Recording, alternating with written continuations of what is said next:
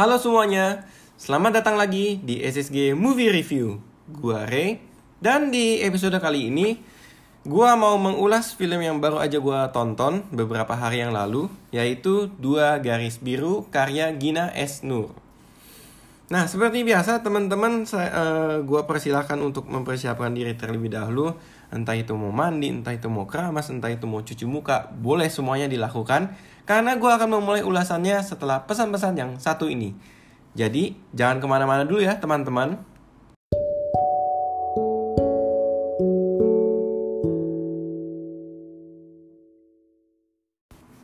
Oke, sekarang gue udah kembali di depan alat rekaman gue dan sudah siap untuk mengulas film Dua Garis Biru.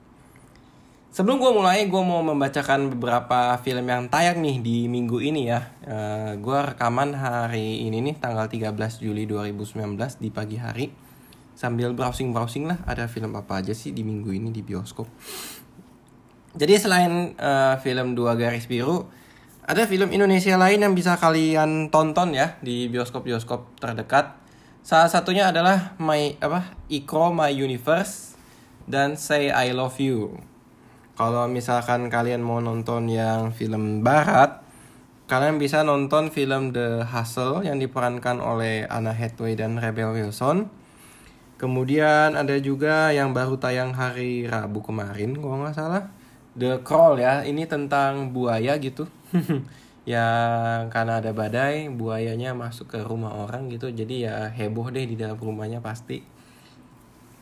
Dan ada beberapa film indie atau yang tayangnya hanya di salah satu bioskop atau tempat lain gak tayang gitu. Salah satunya ada beberapa deh, salah dua deh. ada A Dog's Journey yang tayang tanggal 10 kemarin hari Rabu.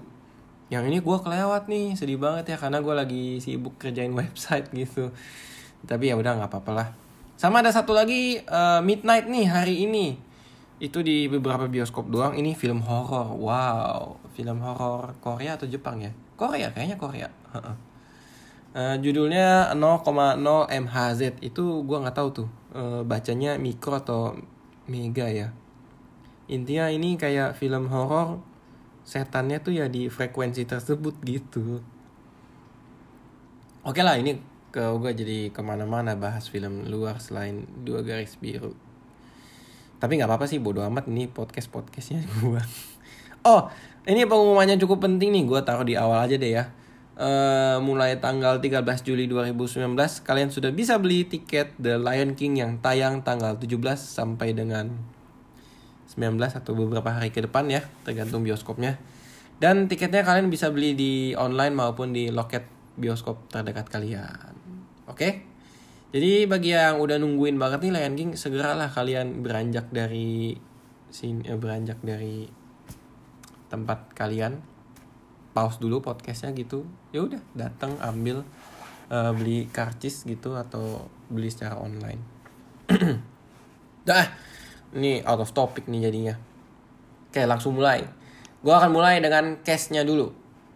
Di film Dua Garis Biru ini, pemainnya ada uh, Angga Yunanda yang berperan sebagai Bima. Lalu ada Adisti Zara atau yang lebih dikenal dengan nama Zara JKT48 yang berperan sebagai Dara atau pacarnya Bima. Lalu eh, masing-masing karakter Bima dan Dara punya dua orang tua yang masih lengkap ya. Yang diperankan oleh Cut Mini dan Aswendi Bening Suara. Itu orang tua dari uh, Bima dan ada Dwi Sasono salah satu apa salah satu toko uh, toko lagi. Salah satu aktor favorit gua di Indonesia. Dan ada Lulu Tobing gitu. Jadi Dwi Sasono dan Lulu Tobing itu berperan sebagai orang tua dari Dara. Dan masing-masing si uh, Bima dan Dara punya saudara ya. Jadi kalau Bima punya kakak yang diperankan oleh Rachel Amanda kalau si Dara punya seorang adik yang diperankan oleh Maisa Kana ya kan ya namanya Maisa Kana ya takutnya salah lagi gua.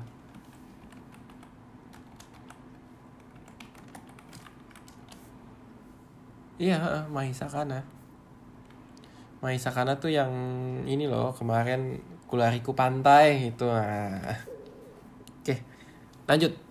Uh, filmnya disutradari oleh Gina Esnur ya. Dan ternyata teman-teman ini merupakan debut pertama dari Gina Esnur sebagai sutradara sekaligus sebagai penulis.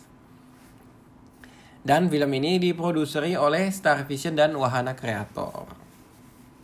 Kalau Star Vision kalian harusnya tahu lah ya, itu namanya cukup terkenal. Nah, kalau Wahana Creator nih yang kalian harus tahu nih. Menurut gua Wahana Creator tuh lucu sekali ya, e, apa? Bukan yang ngeledekin ya, tapi logonya tuh menurut gua sangat menarik gitu. Jadi kalau kalian nanti nonton film Dua Garis Biru, jangan sampai kalian telat gitu. Karena kalau kalian telat, kalian nggak bisa lihat uh, apa sih animasi dari logonya si Wahana Creator lucu gitu jadi kayak ada orang lari sambil ngejar bintang gitu terus nanti berubah jadi hewan gitu itu menurut gua lucu dan oke okay lah gitu kalian bisa cek logonya sendiri ya kalau kalian penasaran dari podcast gua nih. Uh, di Instagramnya Wahana Kreator ya Wahana Kreator Nusantara gitu. ID-nya itu wahana.kreator tapi nama iniannya wahana kreator Nusantara gitu. Nanti gue post kali ya di deskripsi. Follow lah kalian lah. Jangan lupa follow ya. Ini followernya masih 3700 oke. Okay?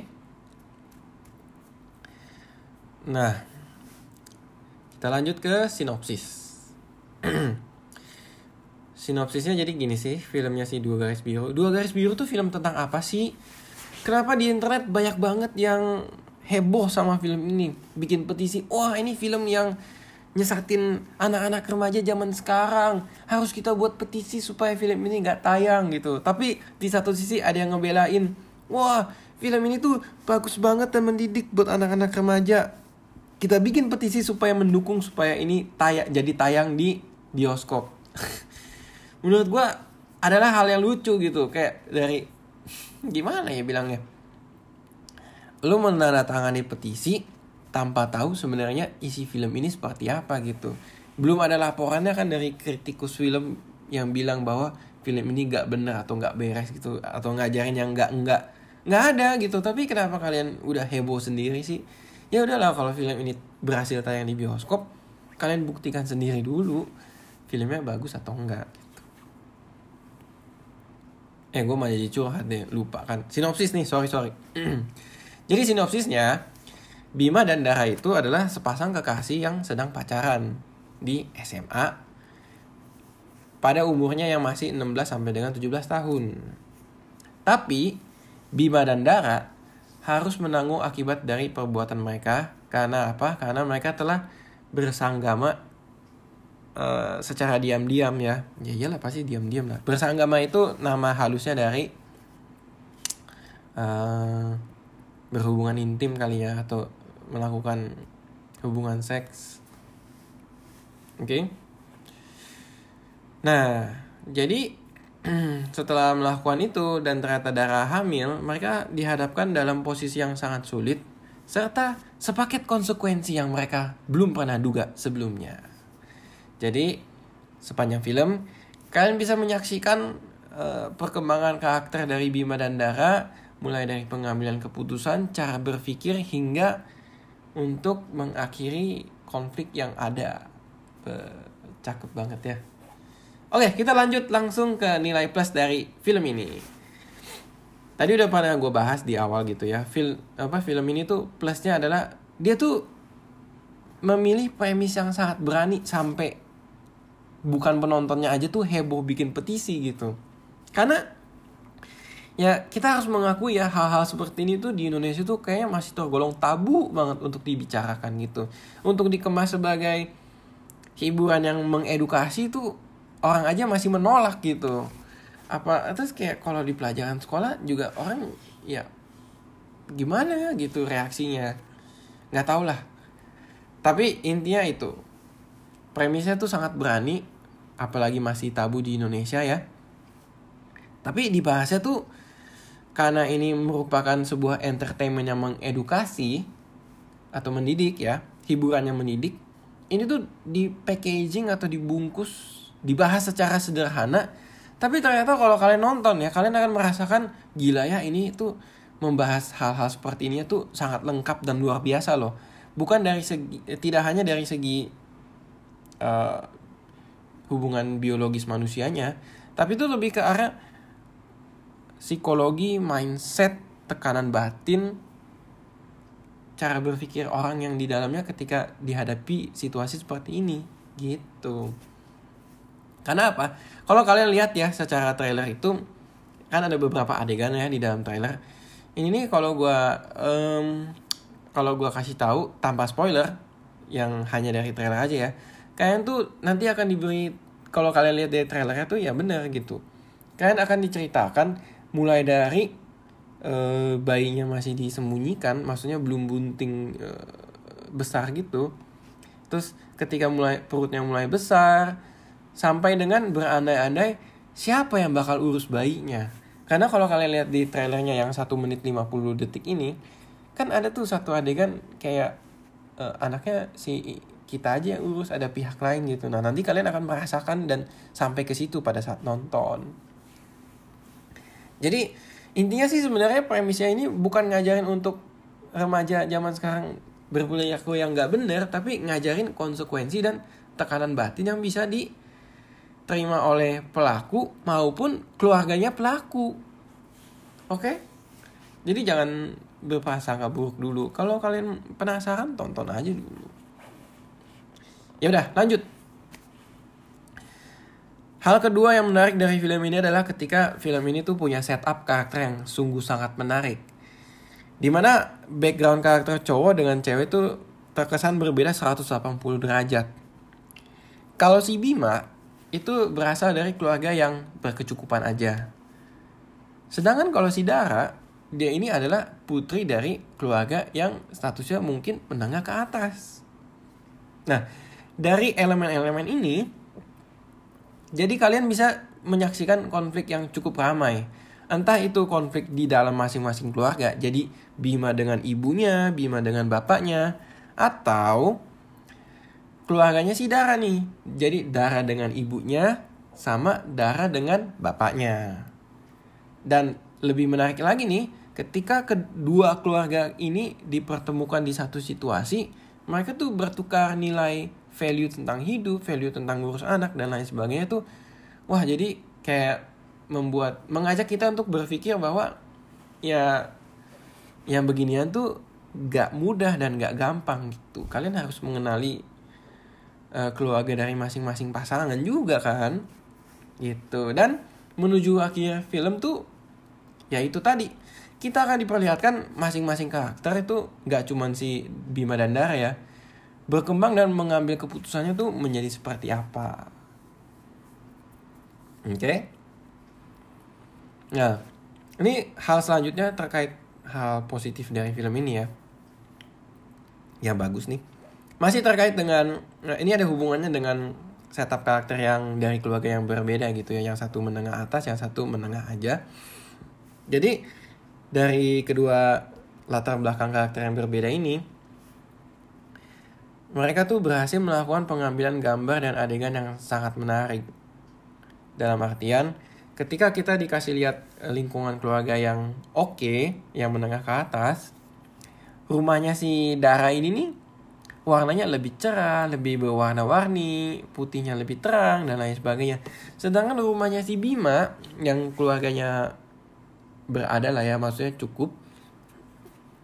Itu ya dia tinggal di pinggiran kota gitu barangkali.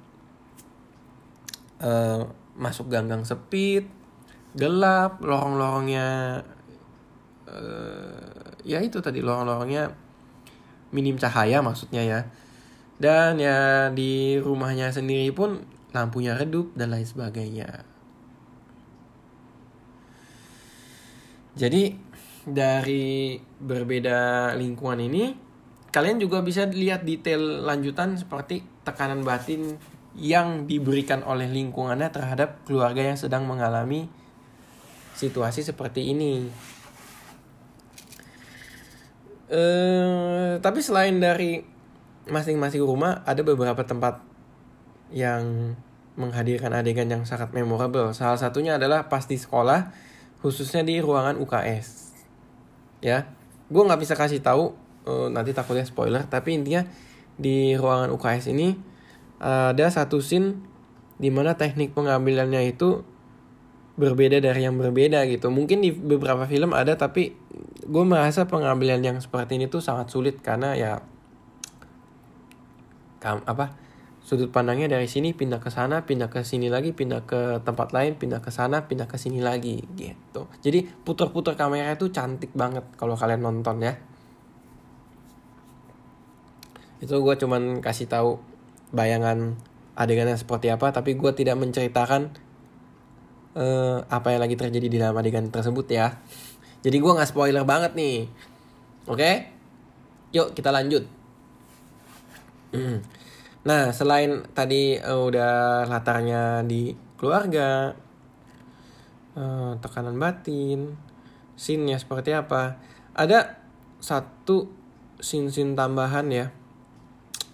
Menurut gue kalau gue nonton pertama kali tuh gue bingung ini kenapa dimunculin di film ya? Apa maksudnya gitu? Tapi setelah gue pulang gitu ya sambil nyetir sambil mikirin lagi wah jangan-jangan ini sin-sin kecil sin-sin pendek yang merupakan tambahan-tambahan ini itu sebenarnya merupakan sin-sin yang uh, menjadi alat perumpamaan dari keadaan yang sedang dialami oleh kedua tokoh. Atau kak bukan bukan cuma keadaan ya.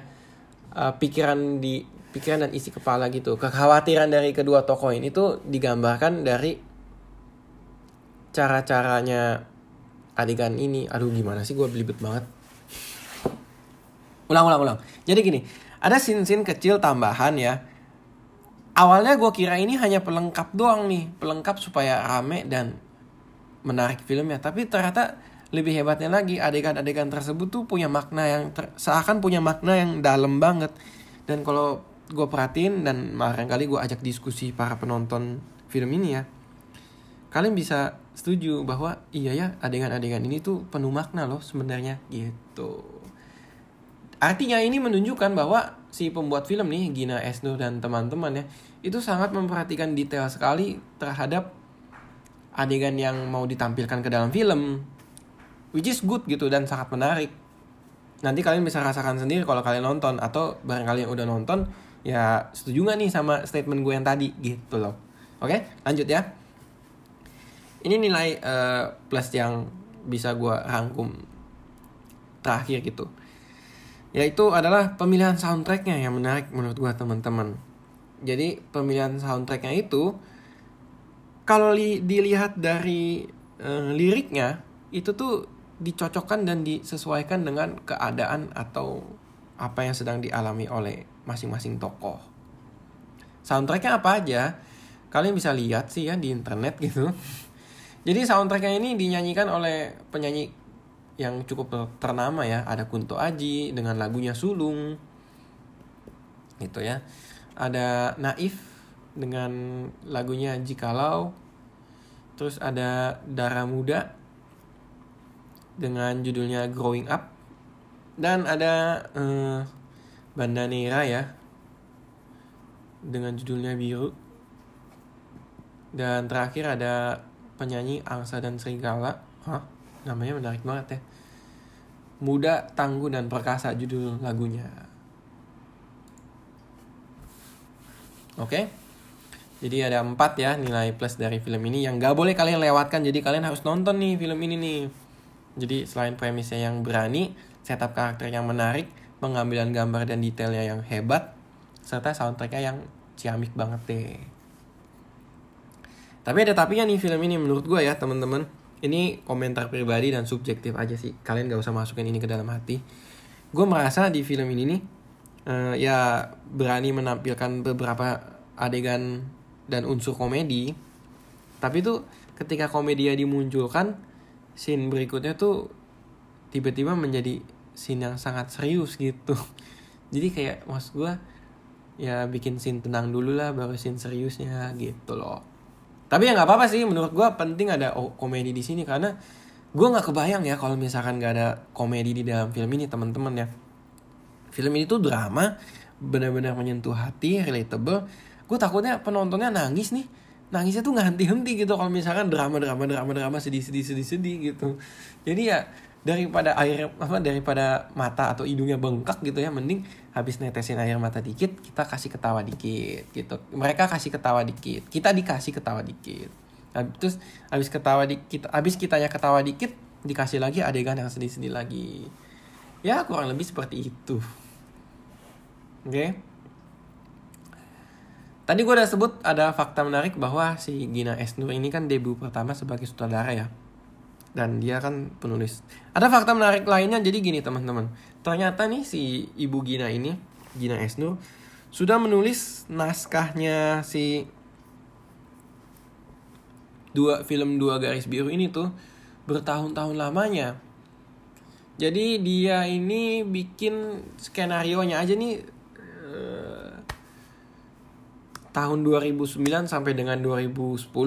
Draft pertama nih baru selesai Oke. Okay? Nah, terus sampai tahun lalu ya, dia baru finalisasi lagi draftnya dan akhirnya jadilah film yang terbit di tahun 2019 ini. Dan dari film dari skenario menuju film tersebut ada mereka jadinya memutuskan untuk mempublikasikan novel juga yang judulnya sama gitu ya dua garis biru. Dan nanti akan tayang eh tayang lagi akan terbit di toko buku terdekat kalian di tanggal kurang lebihnya ya 22 Juli 2019 bagi kalian yang suka nonton dan suka baca novel ya mungkin bisa nonton ini dan beli novelnya gitu segera di toko buku terdekat dan di bioskop terdekat. Eh kebalik ya itulah. Film dua garis biru ya. Gue tadi barusan lihat IG-nya Wahana Kreator. Di hari pertama tayang penontonnya ini uh, ada 178 ribu penonton lebih. Ayo dong kalian harus tambahin dong. Ini filmnya bermutu sekali loh. Jangan sampai kelewatan apalagi sih yang gue mau tambahin ya? Udah itu aja kayaknya ya. E, dijamin deh kalian nonton film ini ya. Bagi yang lagi ada gebetan maupun lagi pacaran ya. Kalau kalian habis nonton film ini tuh ya kalian berpikir dua kali deh untuk menentukan masa depan gitu ya. Atau mengambil sebuah tindakan yang ya begitu. Karena ya sedih sih gue nontonnya. Gue jadi mikir betapa gue beruntung ya diajarin orang tua gue dididik dengan ya begitu supaya gue jaga sikap dan lain sebagainya. Duh Udah mulai habis nih suara gue Udahin aja deh ya podcastnya di episode ini. Sekian dari gue sih ya Pesan gue adalah uh, ketika kalian nonton Jangan berprasangka buruk dulu gitu ya. Jangan heboh-heboh sendiri. Jangan ngomong filmnya jelek sebelum kalian buktikan sendiri. Kalau kalian nonton film yang mendidik ajaklah keluarga kalian gitu ya. Saudara adik kakak e, sepupu dan lain sebagainya gitu ya. Pada saat kalian nonton e, ambil hiburannya bawa pulang edukasinya gitu. Oke gua Ray pamit undur diri dulu. Sampai jumpa di episode podcast berikutnya. Jangan lupa untuk follow e, Instagram atau podcastnya si SSG ini ya so stupid at so stupid news. Oke? Okay? sekian dari gue gue pamit undur diri dulu. Sampai jumpa. Terima kasih telah mendengarkan ya. Semoga aktivitas kalian hari ini menyenangkan. Oke? Okay? bye bye